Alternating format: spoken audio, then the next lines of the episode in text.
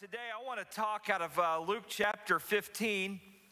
If uh, you want to follow me today, and, and today I want to talk about prodigal sons. Prodigal sons. That there's not just a prodigal son, I believe that really there are prodigal sons.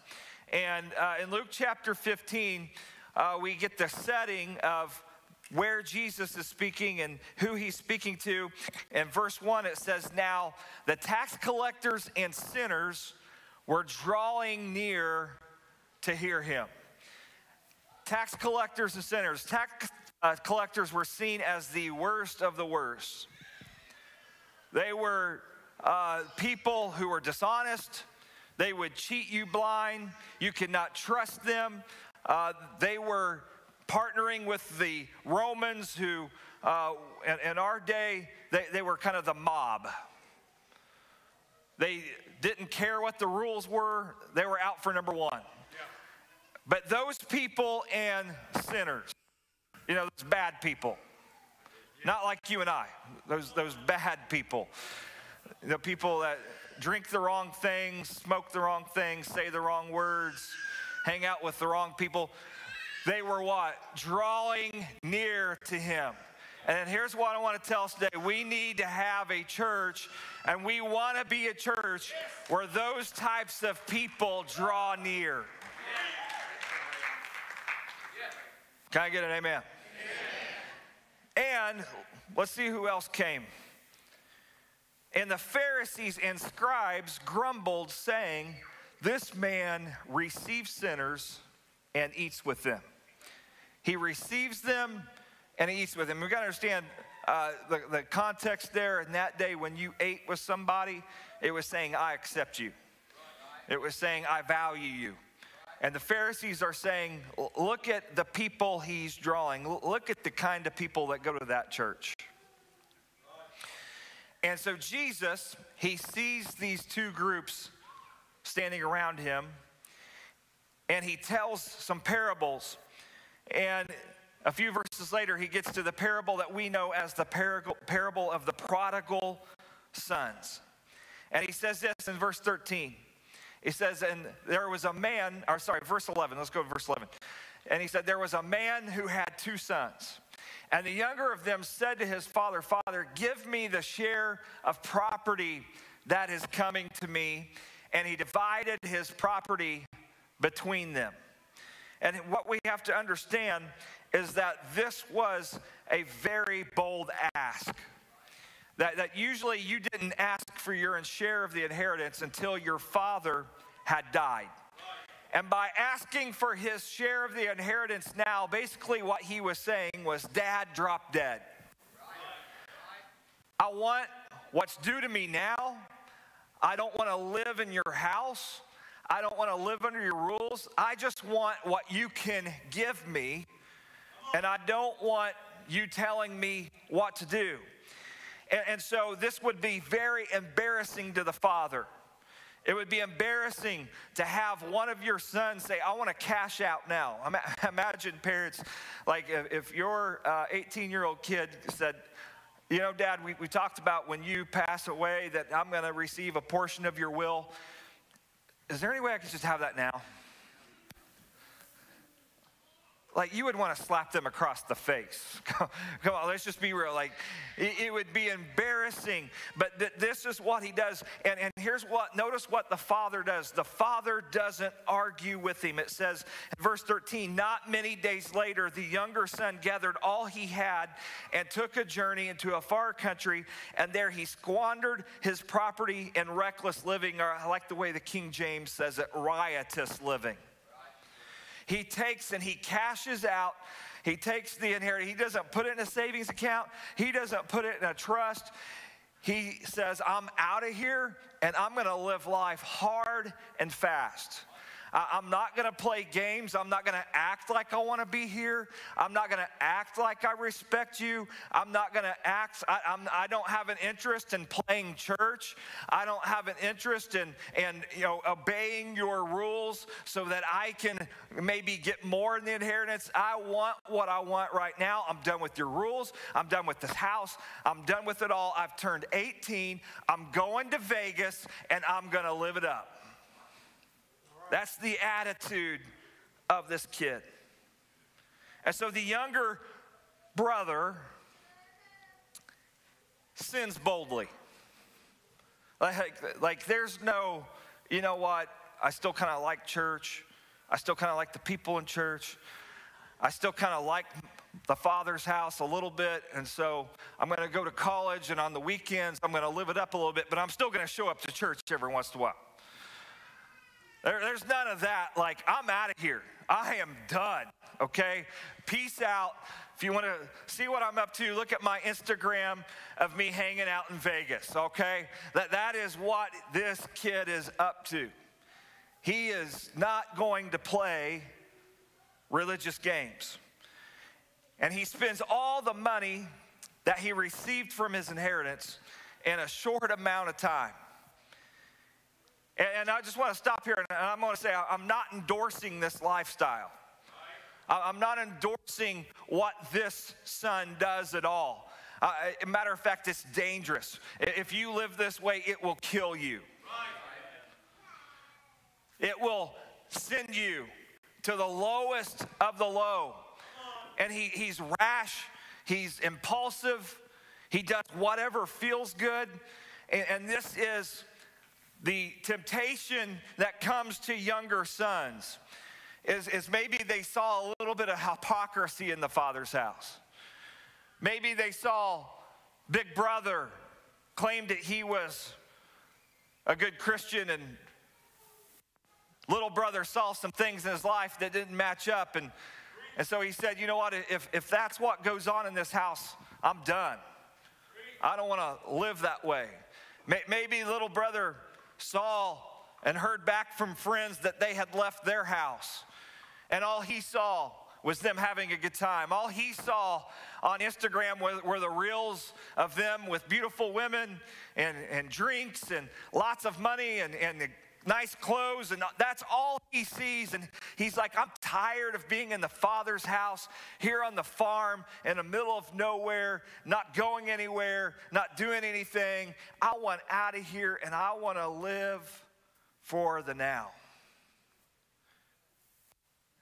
YOLO.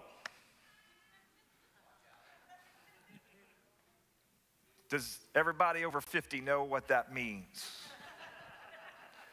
YOLO means you only live once. And here's what you need to know about that you only die once, too.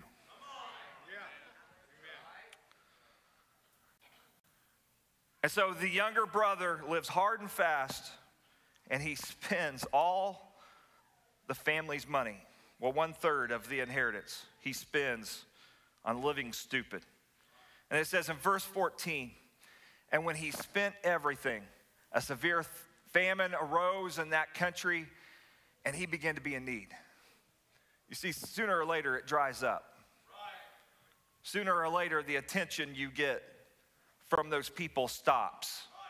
Sooner or later, the job ends. Sooner or later, the relationship's over. And he had spent everything. And there was a famine in that country. And I think spiritually, what that's saying is the good times came to an end. The people that hung out with him as long as he had money stopped hanging out. The people who hung out with him as long as he could buy all the drinks and he could provide all the entertainment, when all that came to an end, they were out the door. And he began to be in need. And I want to tell you the first step back to God is to realize you're in need. To realize I need God this life and this world cannot provide the happiness that I'm looking for. And I, in case you don't know today, you're in need. You're in need of a Savior. You're in need of the Father's house. And so it says this He went and hired himself out to one of the citizens of that country who sent him into his fields to feed pigs.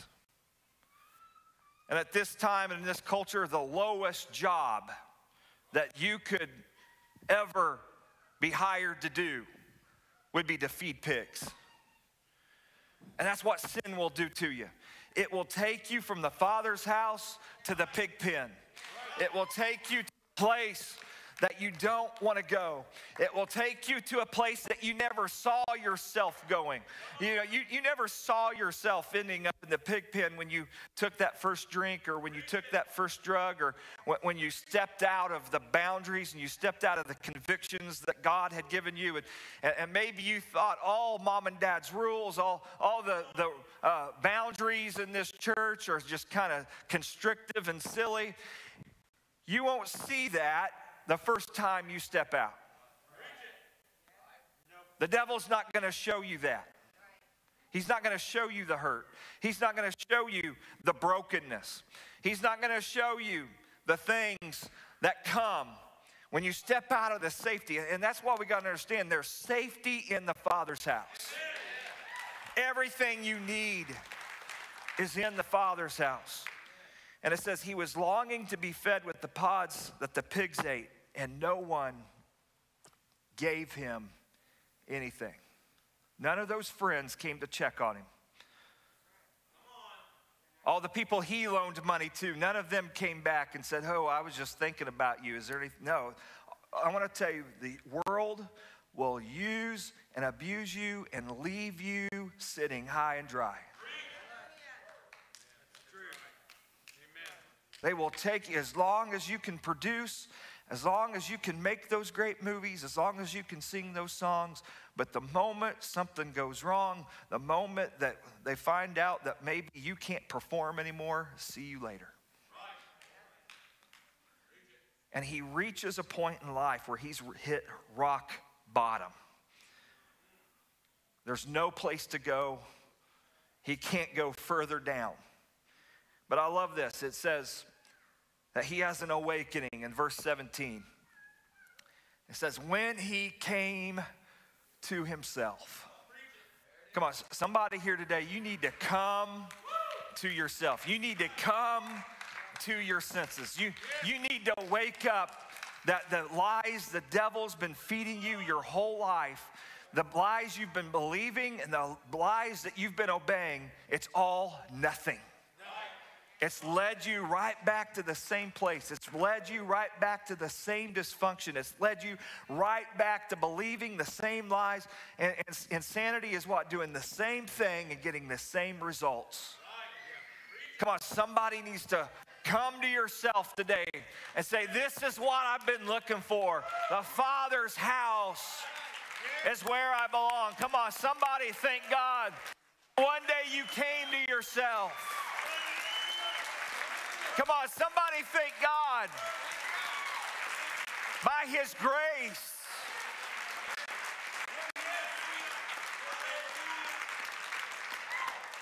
It's the grace of God that allows us to come to ourselves. How many can relate to this prodigal and you should be dead? It's the grace of God that you're alive. It's the grace of God that you're sitting here today. It, how can I prove that God loves you? You're alive and you're here. That car wreck should have killed you. That drug should have killed you. That addiction should have taken you out. But you're here today, and, and I'm just hoping, and we've been praying that somebody will come to yourself today and say, I'm tired of living life. And he says this How many of my father's hired servants? Have more than enough bread, but I perish here with hunger. He says, In dad's house, even the servants have more than enough. I want to tell you, your worst day in the church is better than your best day in the world.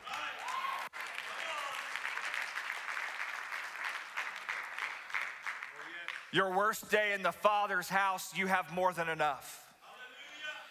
And what is more than enough? You have the protection of the Father.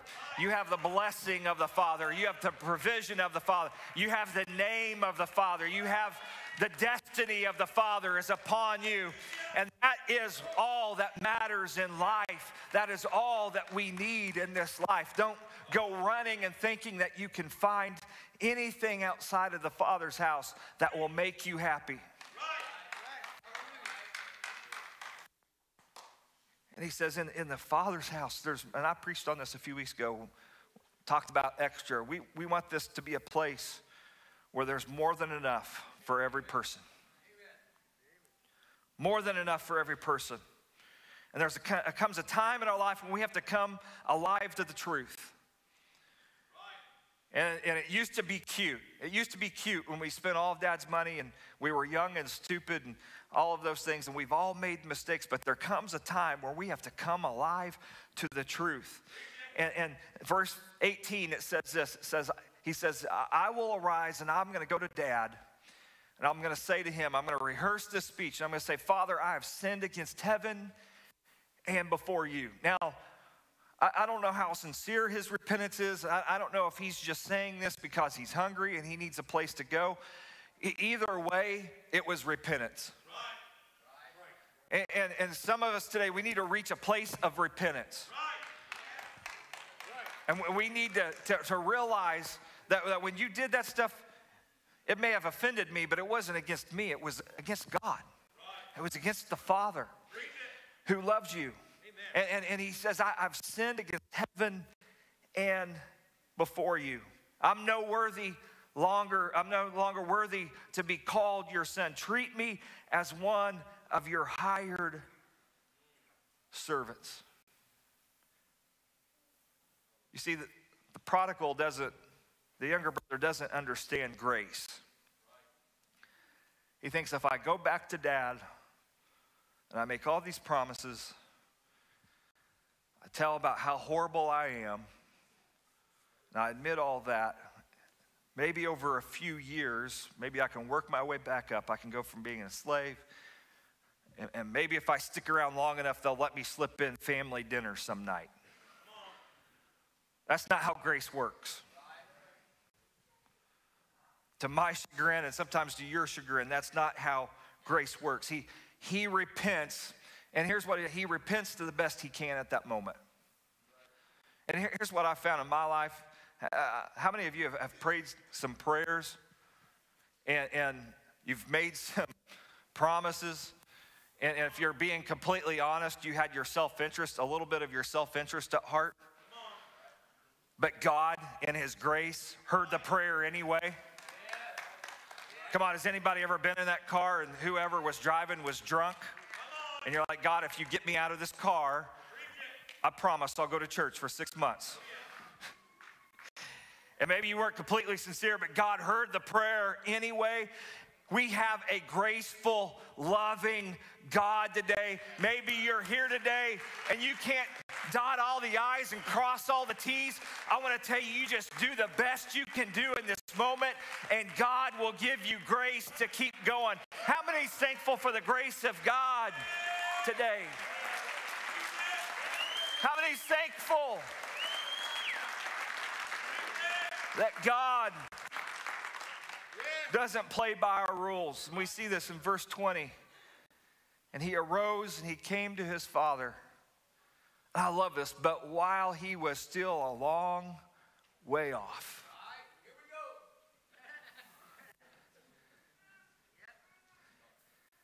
Dad was on his front porch, and the first glimpse of dirt coming off the road Why? He was a long way off. No, he wasn't perfect. He might have still been addicted.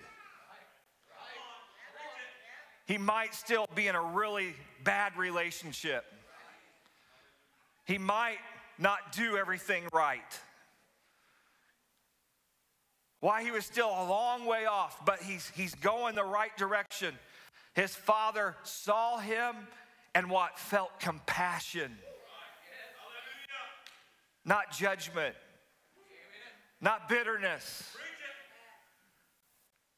And, and the father had every right to be bitter. This brat had just squandered a third of the family inheritance. But he had compassion on him and he ran and embraced him and kissed him. You see, this is so important because men, men in this culture, they didn't run. It was seen as undignified and below what was good manners.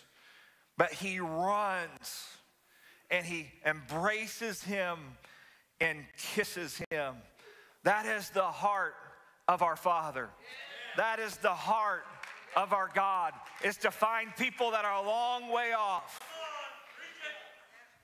and maybe this time when you ask them to church, they're not instantly saying no. Maybe this time when you say, I'm praying for you, there's not an immediate rejection. And, and maybe they say, Thank you. You know what? We need to see, we need to see they're coming the right direction. We need to see that they're taking the right steps, and we need to celebrate and we need to thank God for every prodigal that's trying, every prodigal that's doing their best to get back here. And the son said to him, Dad, I've sinned against you, against heaven, I've sinned against you, and I've sinned against God, and I'm no longer worthy to be called your son. And here's what I think the younger brother's doing is, Dad, I appreciate this, but you don't know what I did. You see the clothes I have on and what's left but you don't see the toxic behaviors, you don't see the addictions, you don't see the wild parties. And I love what the Father does. Verse 22, he says, But the Father said to his servants, Bring the best robe, put, a, put it on him, put a ring on his hand, and shoes on his feet. The Father doesn't even bother to listen. Because here's what the Father will not be manipulated by our pity party. Because the Father knows that it's because you're a son that He loves you, not because of what you did or didn't do. And there's, there's not a, a good enough repentance speech. There's not a, a good enough plan of action. There, there, there is no 10 year program where, like, you, if you check all these boxes, maybe, maybe. No, no, it, it's just you're home. We're glad you're home. Go get my coat. And, and here's the, the incredible thing about the best robe would have been the father's robe. And it was a sign that he had been restored back into the family of God. And he covered his nakedness with his robe. And I want to tell you, the righteousness of the Father will cover your nakedness today. The righteousness of Jesus Christ. When God sees us, he doesn't see what we did in the past, but he sees the blood of the Lamb that was shed on Calvary that we apply by faith. When you step into the waters of baptism, we are buried with him and what he did. That's why we, we, and we need to be really careful that we don't give too much glory to our past. And, and people need to hear what God did in our life. Just make sure you tell Act Two.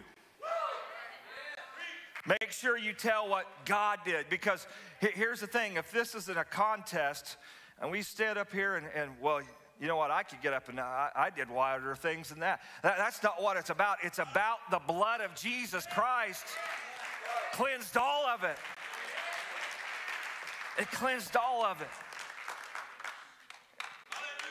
And then he, he puts a ring on his finger. You know what that ring signified? Authority.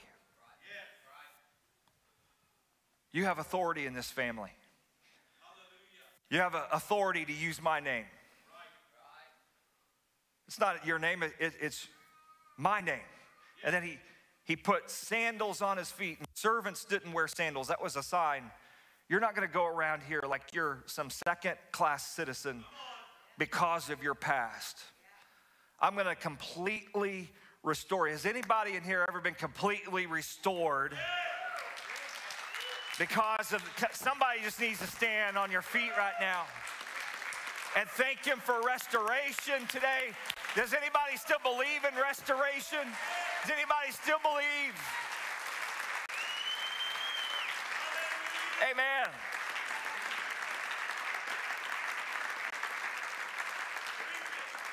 So there, there's a second half of the story, and, and here's what I want to say. Oftentimes, when we tell this prodigal, we stop there.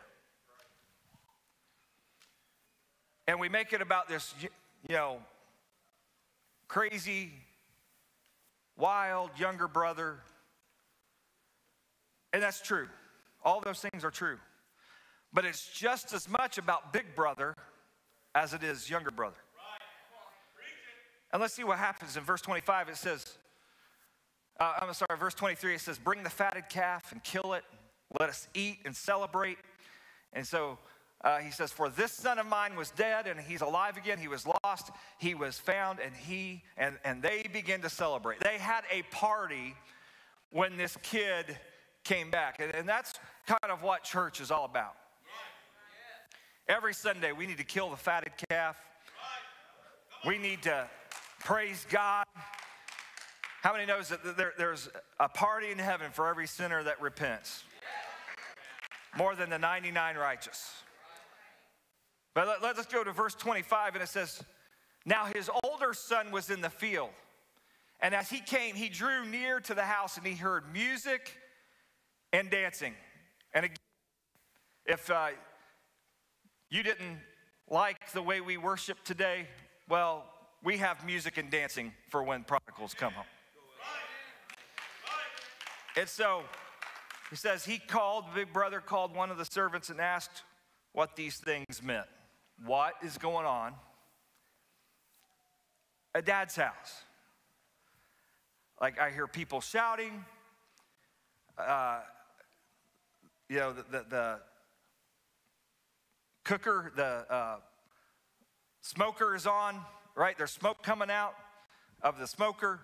Uh, people are, are around with party trays, you know, and appetizers. What, what is going on at dad's house? And he said to him, the servant said to him, Your brother has come, and your father has killed the fatted calf because he has received him back safe Amen. and sound. Amen. But look at big brother's reaction. But he was angry and refused to go in. His father came out and entreated him. But he answered his father and he said, Look, these many years I've served you. I've never disobeyed your command, yet you never gave me a young goat that I might celebrate with my friends. But when this son of yours, he's not even going to say his name, who has devoured your property with prostitutes, you killed the fatted calf for him. So, Big Brother isn't happy with this party. And can we just stop here for a minute and say he has a little bit of a point? I've been here working this whole time, haven't asked for a thing.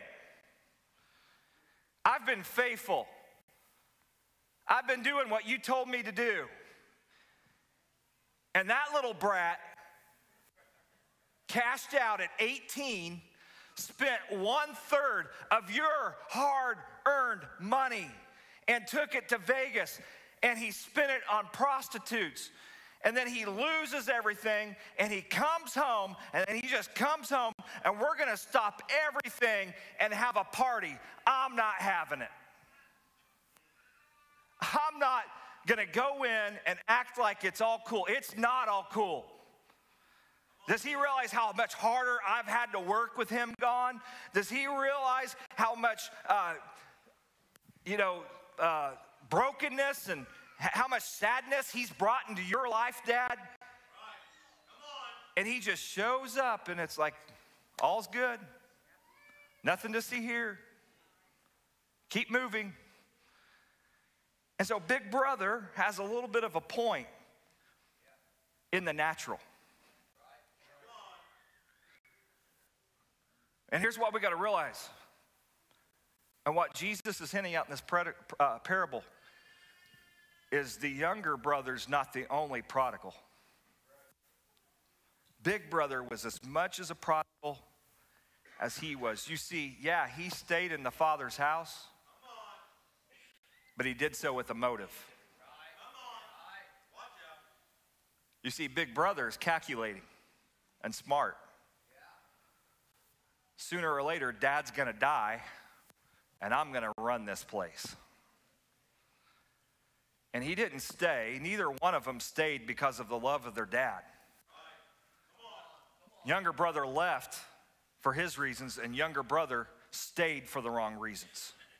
And you can stay in the Father's house and you can obey all the rules and you can do all the outward expectations, and your heart be far from the Father's house.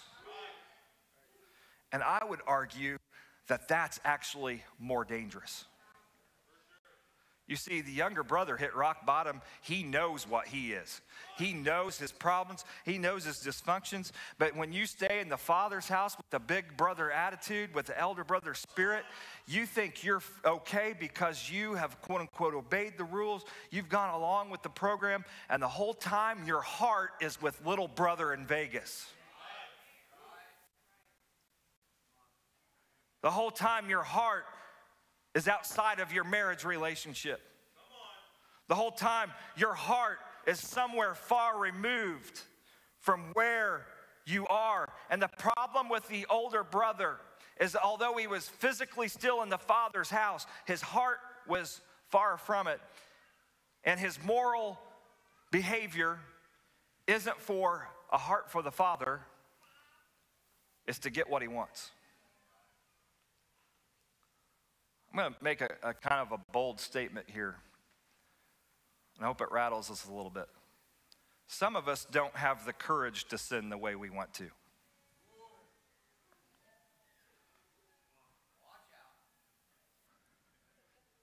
Do you realize what they would say about me if I did that? Do you realize the consequences in my family if I did that?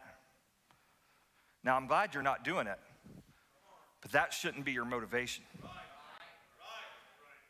Your motivation should be I have a heart for the Father, to please Him, to love Him. And, and here's what I find is, is verse 30, we see that the older brother is more than happy to fill in some blanks for us about what the little brother did. Right? The, the, in the parable, Jesus just said that he spent it on riotous living. The older brother comes along and says, No, no, no, let me tell you the whole story. He spent it on prostitutes. Okay? He's not just some garden variety sinner, some garden variety alcoholic. He's really bad. And that is the whole attitude of an elder brother spirit is this I'm better than you. And elder brothers don't like it when little brother saved by grace comes stepping on their turf. I've earned this spot. I've been faithful in this church for 50 years and they never gave me a party.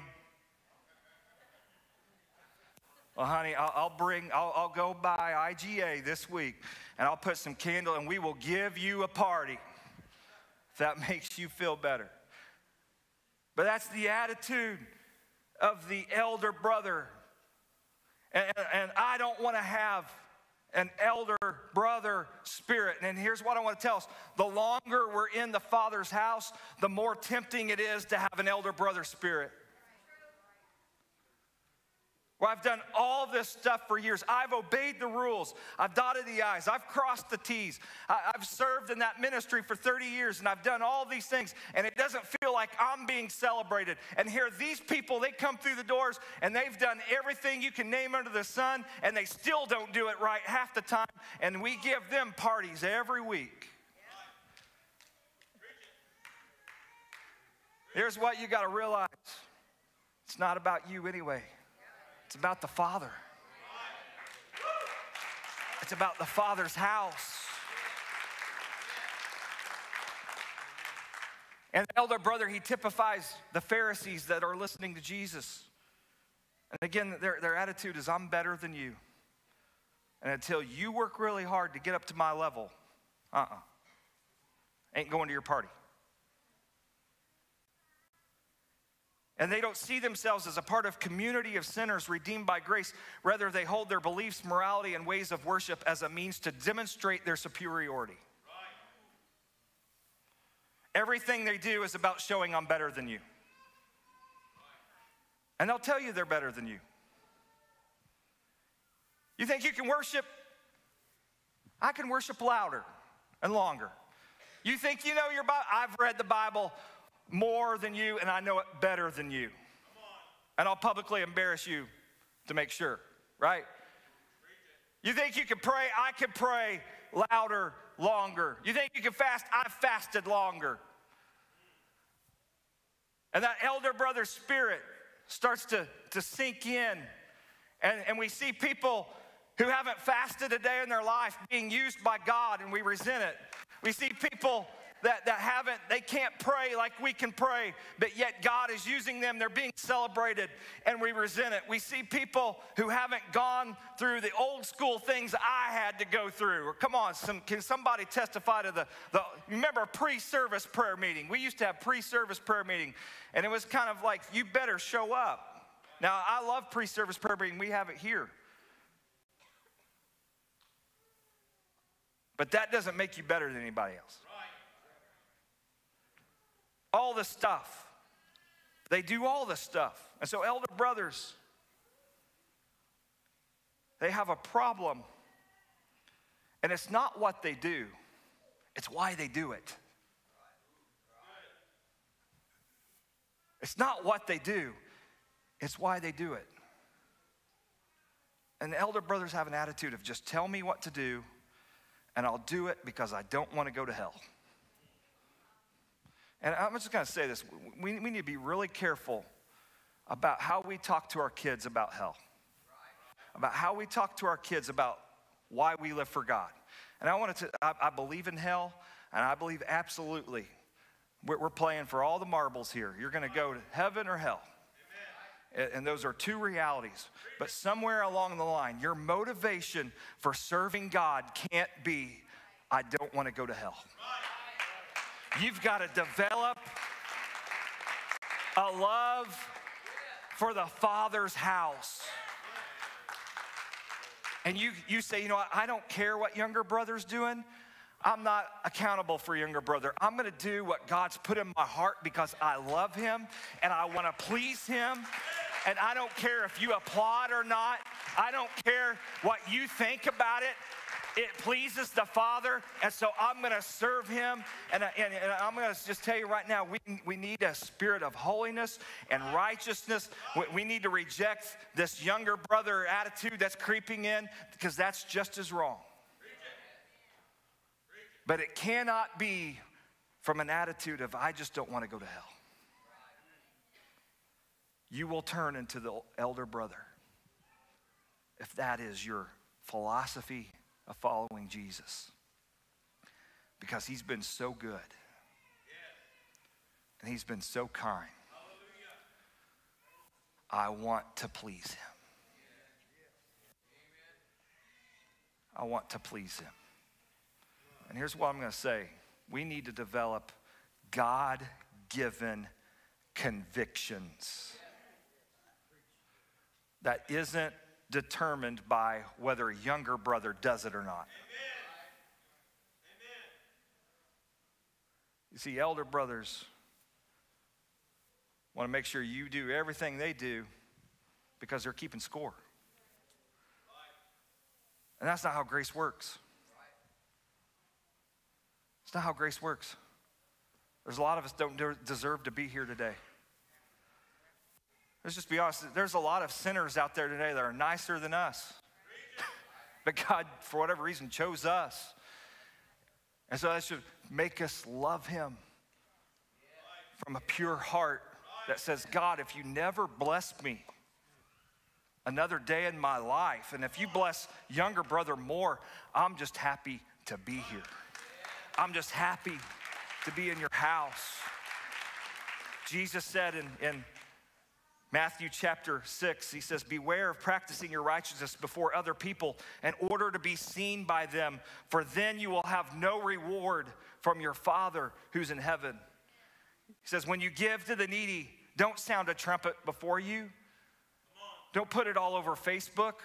Do it quietly. He says in verse 5, he says, And when you pray, don't be like the hypocrites and they, love to stand and pray in the synagogue and the street corner so that they can be seen by other people. But what? Go to your prayer closet. I'm going to tell you, the only time we pray cannot be here in, in God's house so that we look like we we've got to have a prayer life in private.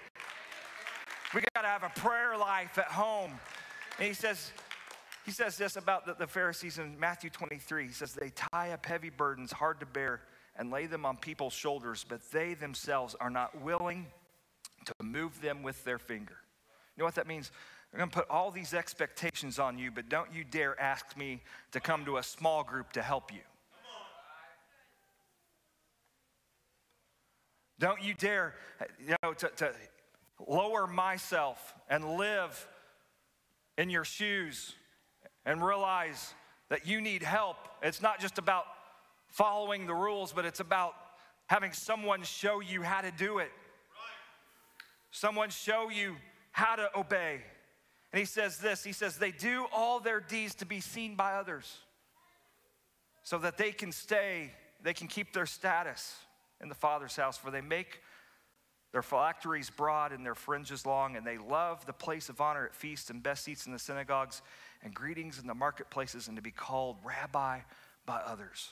In other words, they, they, would dress in a certain way so that when they walked into a place, they would say, There's the really good people. And they use that as a way to intimidate everyone else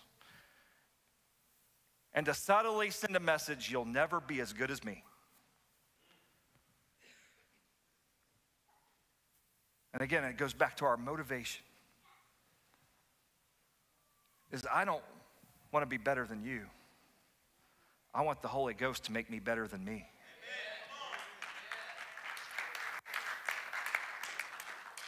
They love to sit on platforms, Jesus says. They love the best seats in the house. You can't just call them Jereme, you've got to call them brother, higher apostle, bishop Jereme. Because they're important.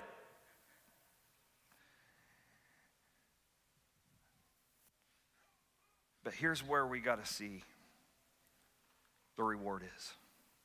And that is this Big Brother Vince, we've established he has a little bit of a point, but he's also got an attitude and a heart that's in the wrong place. And the Father listens to him. In verse 31, it says this Father said to him, Son, you are always with me, and all that is mine is yours. It was fitting to celebrate and be glad, for this, your brother was dead. Now he's alive. He was lost. He was found. And here's what the father's saying to the big brother Son, your reward for those years that you were here was me. It's not the inheritance, it's not heaven, but it's my presence. And son, don't you see that what was lost was found? And we've got to celebrate. And here's what I want to tell us today my reward is the Father's presence